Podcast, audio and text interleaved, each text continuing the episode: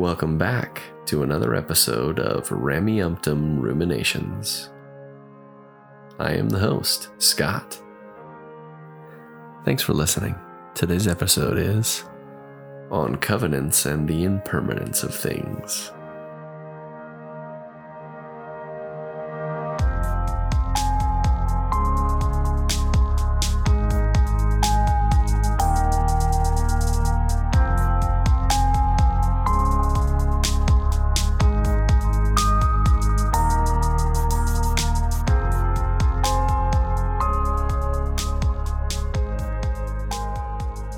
For giving a new podcast a listen.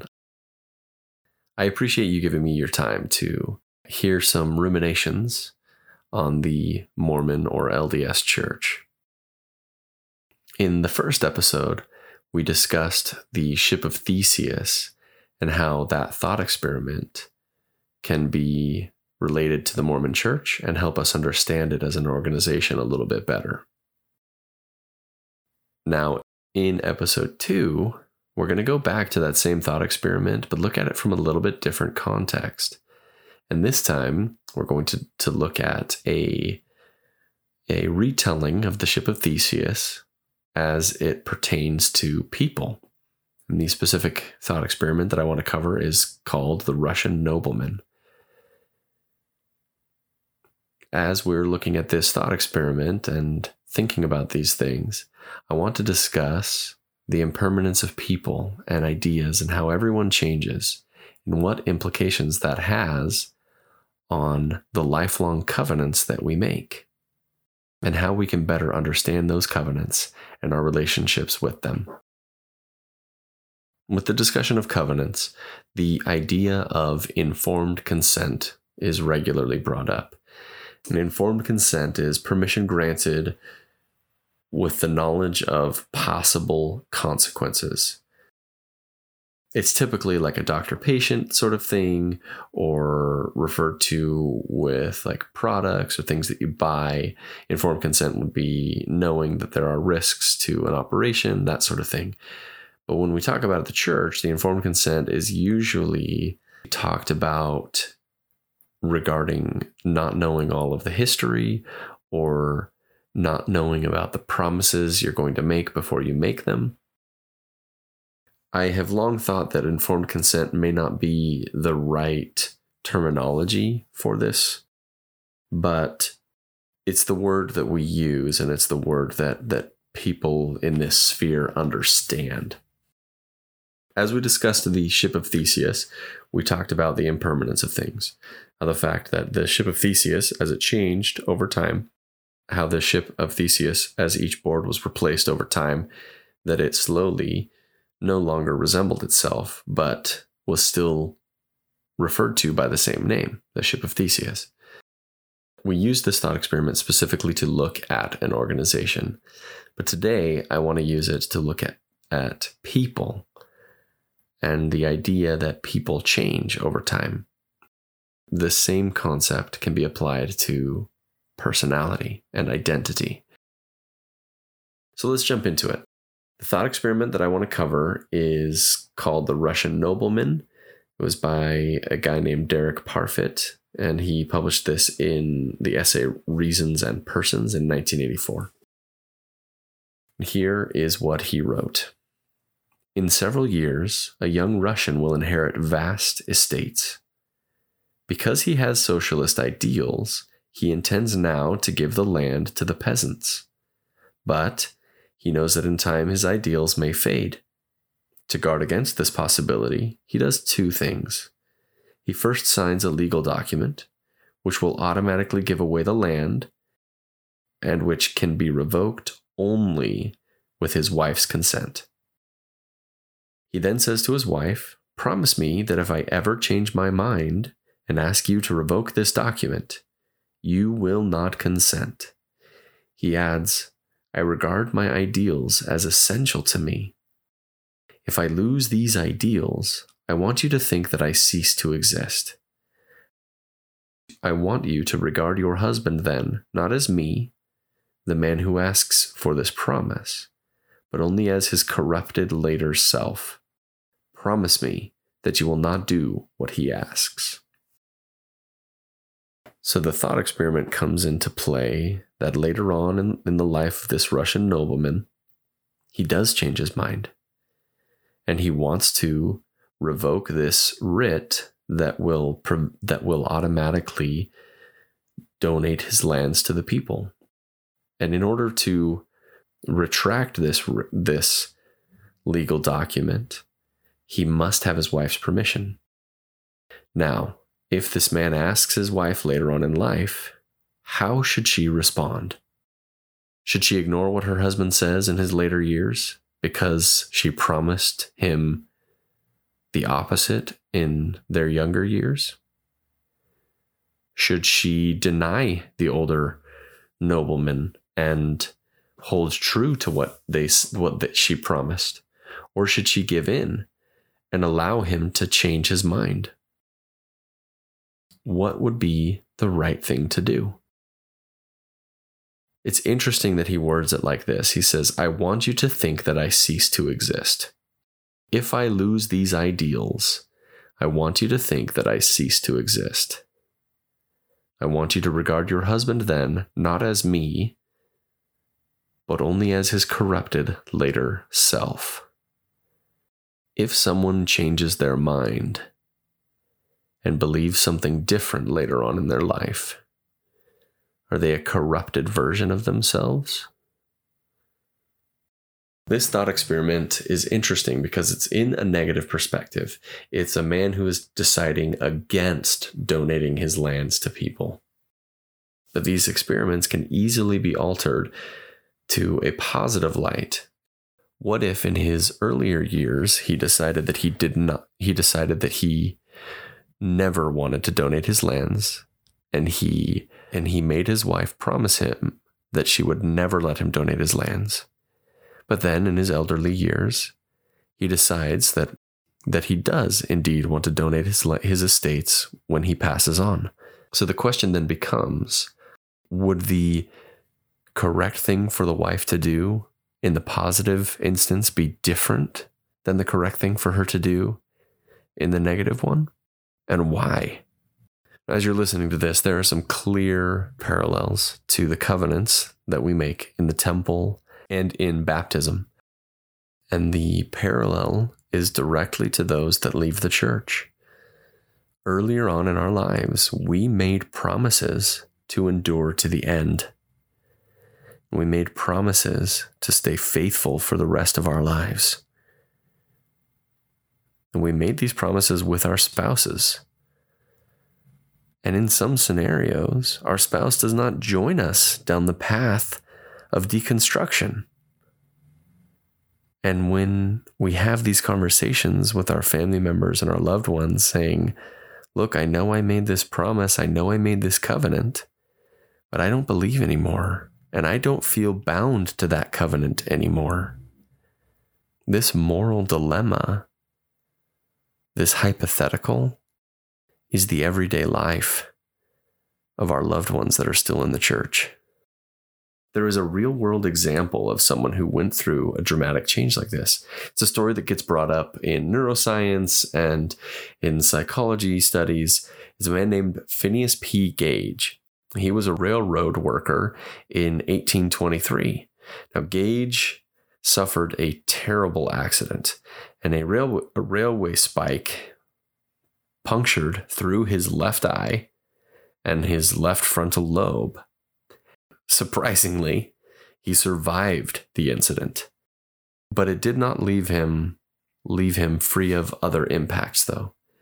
Now Phineas after the, now Phineas before the incident was generally well liked according to his friends, but after the incident he developed a speech impediment, he was prone to shouting and swearing, and what his friends considered was a, a dramatic change for the worse.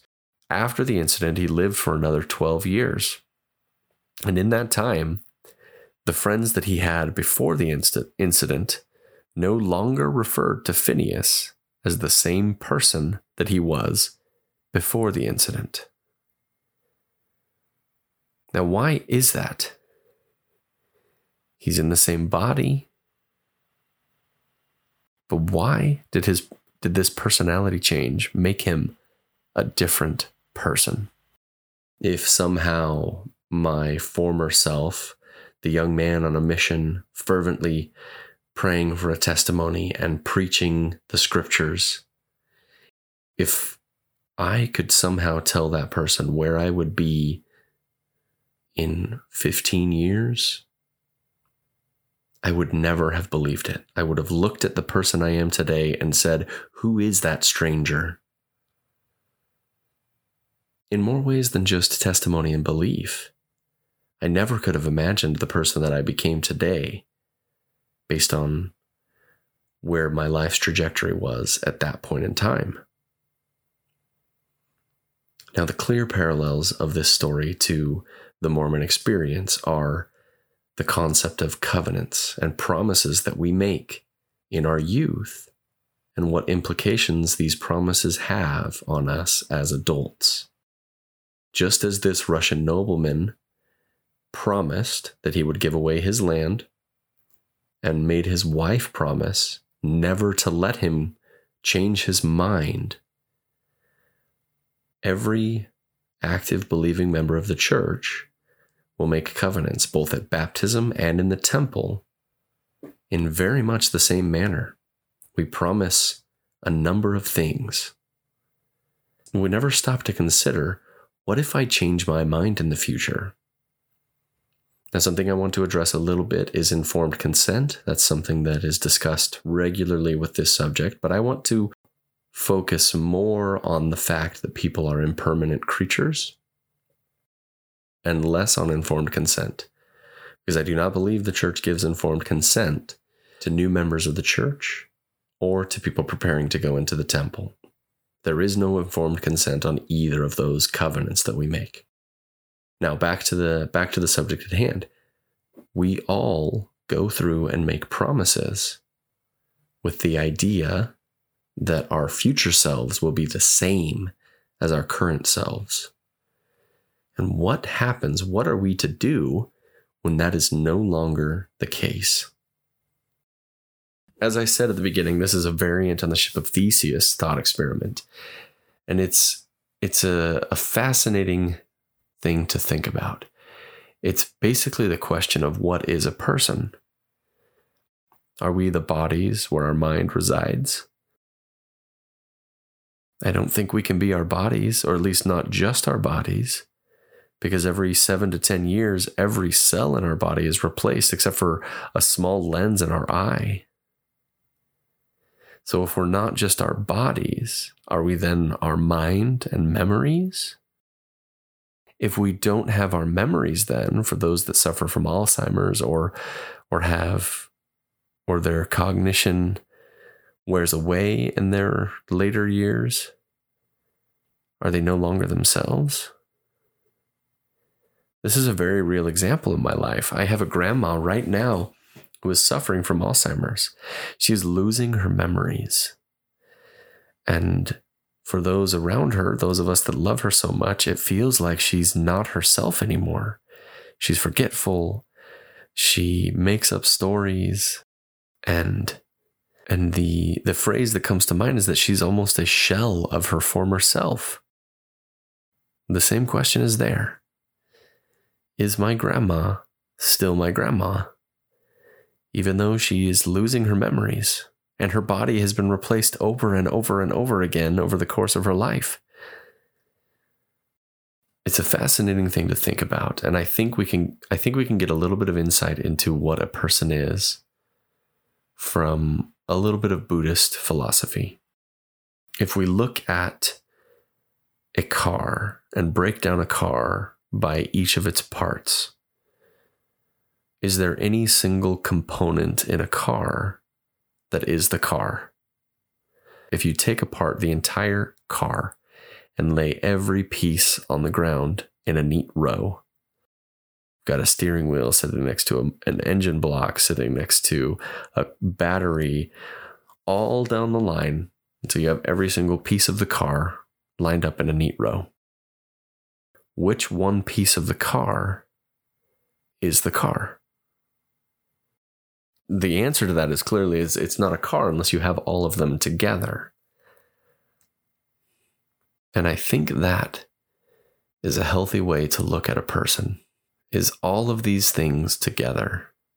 The constantly changing cells in their body, the memories that they have been building and putting together over the years. It's each of these pieces are what builds and makes a person. So if someone loses one of those pieces, they're still that same car, just without an engine or just without a tire, but they're still the same thing. Now, if you have an old car and the engine is no longer working and needs to be replaced, and you put in a new one, it's the same thing with the ship of Theseus. Is it still the same car? And I want to relate these to ideas. So if if a person gets a new idea in their head, are they a new person now that they have a new idea in there? As I said in both of the cases, both the Russian nobleman and the Phineas P. Gage example, we talk about it as a negative change that happens to them and they are no longer themselves. So now that we've done the thought experiment and we're, we're ready to look at these covenants, let's talk a little bit about a covenant. So I could go into the temple covenant and talk a little bit about that, but out of respect, I'm not going to talk about the temple covenants. I have people that I love dearly that find immense value in their worship in the temple. And I do not want to offend them so I'm not going to discuss the temple. But I will discuss the baptismal covenant because the, all of the information about the baptismal covenant, covenant is available on the church's website. So, in the baptismal covenant, there are promises that God makes, and there are promises that the member makes. The person promises to take upon themselves the name of Jesus Christ.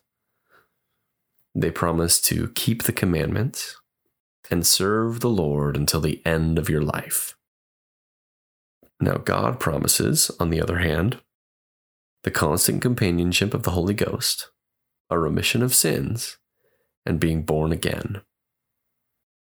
Many, pe- many members of the Mormon Church make this covenant when they are very young, when they're eight years old. There are others that make it when they're in their teenage years, and others that make this promise throughout their lives in various stages. But each of them make this promise to endure to the end, to stay faithful to this covenant for the rest of their life. Now, there are similar covenants made in the temple where the implication is service to the church for the rest of your life. Now, while not the subject of discussion for today, it is important to note that these covenants are made with the church. They are not made with God. It is a covenant to serve the church the rest of your life. And that is an important distinction. Making a promise to stay faithful to the church for the rest of your life when you're eight years old. There appears to be a disconnect, and the problem comes from the fact that eight year olds are not able to make a commitment for a career at their age, or a spouse, or any other number of lifelong commitments, but we allow them to be made with the church and with God. So I ask the question what eight year old knows the type of person they're going to be when they're 60 or 70? What eight year old knows the hardships and trying life experiences that they're going to go through in their 20s or 30s? And how those experiences are going to dramatically alter the way they view the world. But they make a promise at the age of eight to endure to the end there's a narrative in the church that is black and white that I do not like. And that is when a non member learns about the church and they get baptized, they're praised. They're, they're often referred to as courageous for changing their faith. If they change their faith away from their family and they believe something different, they are thought to be as a, as a pioneer. And they are honored for going against the grain and believing something different than what their parents taught them, for accepting the truth. In my mind, that is no different than a member of our church joining another faith and having the members of this other faith praising a child from the Mormon church for joining the Baptist church, for example. It's all perspective. And that perspective is something I want to discuss in a later episode. But another way to look at this is someone who who loses their faith or changes what their faith is. In the Mormon church, they're referred to as fallen. How could so and so have fallen so far? How could so and so have given up on their covenants? But these scenarios are no different. As people grow older, they change their minds. And sometimes when they when they do change their minds or when they when they learn something new, this new knowledge, this new evidence puts them in a position where they have to alter their faith. And that is okay and normal.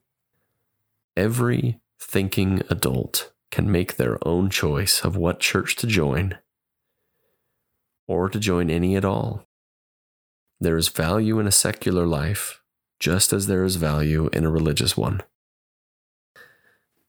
Now, as we've established, the people are impermanent and, and always shifting and changing based on the events in their life, based on their trauma or their loved ones. There is not a single person that believes all the same things they did when they were eight. Unless, of course, you're still eight. But regardless, there's not a single adult that believes and thinks the way they did when they were a child. Not a single person. So let's say, for example, that you had to choose your career at the age of eight. What career would you be doing now? And do you think that would be f- fulfilling? Would it be reasonable to make an informed decision about your life when you're an adult instead of relying on the on the decisions that you made when you were a child. I had an interesting experience, one of those cliche romantic moments when I was a young man. I found myself on Halloween night sitting on the roof of a girl that I thought was very cute. Out of respect, I won't say her name. I know that she at the time was a member of the church, but I don't know. We're not in contact anymore. And we were sitting on her roof discussing when the next full moon would happen on Halloween night. And we did the math and we found out how old we would be. And we were talking about where we might be in the world and what sorts of things we might be doing. And then the thought occurred to both of us. We promised each other that when that full moon came, we would look each other up, find out if the other person was married or not. If neither of us were married, we would find each other and we would go get married. It's a romantic thought straight out of a storybook. But it brings up an interesting idea. What if we did look each other up? Let's say I wasn't married and neither was she, and we looked each other up we would not hold the same ideals. We may not have the same things in common. I may not be attracted to her anymore. But we made a promise when we were kids on her roof. Should we be held responsible for a promise that we made? We could be completely incompatible as a couple, but we made that promise. I see covenants with the church as no different than marriage covenants. I don't think they should be interpreted any differently than that. If you are in an unhealthy marriage, it is perfectly acceptable to get a divorce in order to live a healthy life. If it's an unhealthy relationship, it is perfectly healthy to go to therapy and have both spouses make the adjustments and changes needed for it to be a healthy marriage. With these examples, it is perfectly acceptable to end an unhealthy marriage if the marriage is not good for your mental health or your physical health. If it's abusive in any way, then it is 100% okay to get out of the marriage. It's the same thing with a relationship with a church. There is nothing wrong with ending a relationship with the church if it's unhealthy for you. If the theology causes you to have mental issues, anxiety, depression, scrupulosity, that is reason enough to divorce yourself from the church, to step away for your mental health. In some cases, the church is physically harmful to people. And again, it is perfectly acceptable to step away. In other cases, the church is uplifting and helpful and spiritual and a wonderful place to worship. And that is also valid. When the idea of covenants is brought up, it's usually discussed with the concept of informed consent. And how if you don't have informed consent, that's reason enough. And it is, that's fine. If you if if a person goes and learns about the history of the church and decides that that's enough for them to leave then that's enough. You are under no obligation to justify your reasoning for leaving the church to anyone. If you're married i would recommend talking to your spouse but that can be a, a very hard conversation. In my marriage it was a little bit unconventional. I'll talk about this more at a later time, but I had deconstructed belief in the Old Testament first, and it was a very hard thing for me. I still believed in the Mormon church, and I was active and devout, but I did not believe in the Old Testament. And I went to my wife and I told her that I did not believe in the Old Testament. And she looked at me. She didn't really know how to respond. And I assured her but that I still believed in the Book of Mormon and that I still believed in the New Testament. So I, sh- I was able to make it work still. And that was comfort enough for her.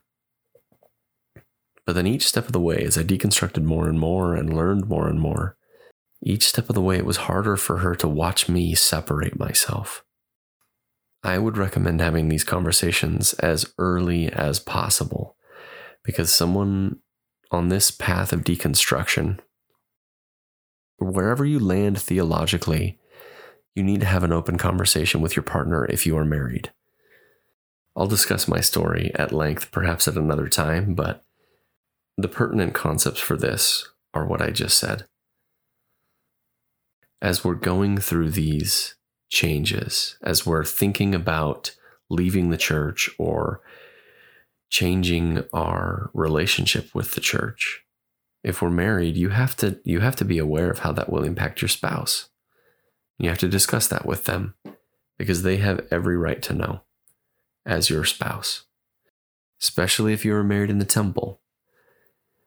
For many many couples it is not an explicit understanding, but it's implicit that you will stay faithful for your whole life. So if you make a change, you have broken this this unspoken commitment. People change. People change their ideas politically, people change their ideas theologically, and there's nothing wrong with that. So the question then becomes back to this Russian nobleman thought experiment. Should you be held accountable for a promise you made when you believed something different? Should I be held accountable to my baptismal covenants that I made when I now identify more as an agnostic than a Christian? Should I be held accountable for those covenants that I made when at the time I believed something entirely different? For me, the answer is no. I can't tell anyone how to interpret anything, but that is the conclusion that I come to. It's just like this young woman I chatted with on the roof. We made that promise when we were kids. We can't be held accountable for decisions we made when we we're eight. We can't. It's silly. But the same goes if you're 18 or 32 and you make this, this covenant for baptism, and then years later you find out that, that maybe you didn't have informed consent. Perhaps these pretenses that informed every decision you made in your life were false. You were under no obligation to live up to a covenant that you no longer believe in. But you don't need me to tell you that. You have the power and autonomy as an adult to make that decision on your own. But you can't make that decision for other people. This theme is dancing around the idea of informed consent and try and I'm trying to reframe it in a way where regardless if you have informed consent or not, if you believed everything from the beginning or knew every fact or detail about the church from the beginning, it is still valid to decide to leave. But the church does have a history problem. The church does have significant problems with the way it treats LGBTQ plus members. And there's no getting around that. That's just that's just the case. That's just how it is. And the problem with this informed consent idea is that members of the church make decisions in their lives about having children, about how many children to have, about who to marry and when to marry, and what career to pursue, sometimes where to live and what school to go to. All of these are these decisions are informed by belief. They're informed by belief in the Church of Jesus Christ of Latter-day Saints. If that belief is based on false pretenses and inaccurate retellings of history, that is not fair to the members. It is not fair to the struggling young couple going into debt because they have a kid way too young and can't afford it. I could list countless other examples of how that's not fair to people because religion is a deciding factor in many people's lives. And if their belief is not based on what actually happened, it's, it's just not right. I don't want to exclude the, the option for someone to be believing. It is okay to research and understand the difficult history, but still land on the believing side of the spectrum. That is fine. That's okay to understand that the prophets were, were just human and they made mistakes. That's good. That's a healthier way to look at them than infallible men. No one has to justify the reason for staying or leaving to anyone else. If it works for you, that's great. If it doesn't, that's also valid. But both the believer and the non believer deserve to know the actual history of the church. It's not a matter of wanting to hide something or preserve a narrative. The question that many people bring up is, is whose responsibility is it to study and learn what actually happened in history? Is it on the church? Does the does the responsibility lie with the church to tell its members everything? Or is the responsibility on the individual, on the member, to do their own research and study? This is where it's a little bit of a two way street. Yes, the church doesn't give informed consent to its members. That's a fact. But it's also on the member to have the desire to study and learn for themselves. If the person is not willing to put in the effort to do any research, then it's on them for not having learned. So, in my case, for example, I didn't study church history until I became a gospel doctrine teacher. I believed my whole life, but I didn't start studying it really hard until I became a gospel doctrine teacher. So I will accept part of this blame. I will say that perhaps I didn't take my scripture study as seriously as, as I needed to. But a large portion of the blame goes to the church for actively hiding it for a hundred plus years. Actively hiding it when B.H. Roberts presented all of the anachronisms to the first presidency and the Quorum of the Twelve and he was ignored. The church has actively hidden this information. And so, a large portion of the blame for this history problem, if you will, is on the church. It's delicate because my relationship with the church is bittersweet. I've had so many fond memories of my time as a Mormon. I met some of my best friends in the Mormon church, and without the church, I would have never met them. I have had a close friend that I met in church since I was eight, and we are still very close friends to this day, to the point where we text almost every day. We hang out very regularly still. I have been friends with this guy for over 25 years. And I met him through the church. So I, I, can't say that the organization is all bad and that everything from it is bad, because that's not the case. And it's not fair to say that or to treat it like that. But I don't want to diminish the harm that it has done to other people, the harm that it did to me later on in my life. It is a complex, multifaceted issue. The point of this discussion is to empower the listener to be able to make their own choices in their life, free of the dictates of a promise they made when they were a child. I hope that you found today's episode insightful, that it perhaps challenged your thinking in certain areas. If this sort of content is something that you enjoy, please like and subscribe and share this podcast with your friends. I would greatly appreciate you helping me get the word out. I'm a brand new podcast and I need as many new listeners as I can get. The idea of the inconstancy of people is a subject that I'll bring up in, in future podcasts. This idea, this truth that nothing is constant is liberating. And look at what relationship the truth that every person and every being in this world is constantly changing and what relationship that has with the covenants that we make to churches. There is nothing wrong with staying in the church. There is nothing wrong with leaving the church. I believe there are things that the church needs to change, but as a whole, it is a good organization. Can it be better? Of course it can. Thank you for listening to today's episode. I hope that you have an excellent day.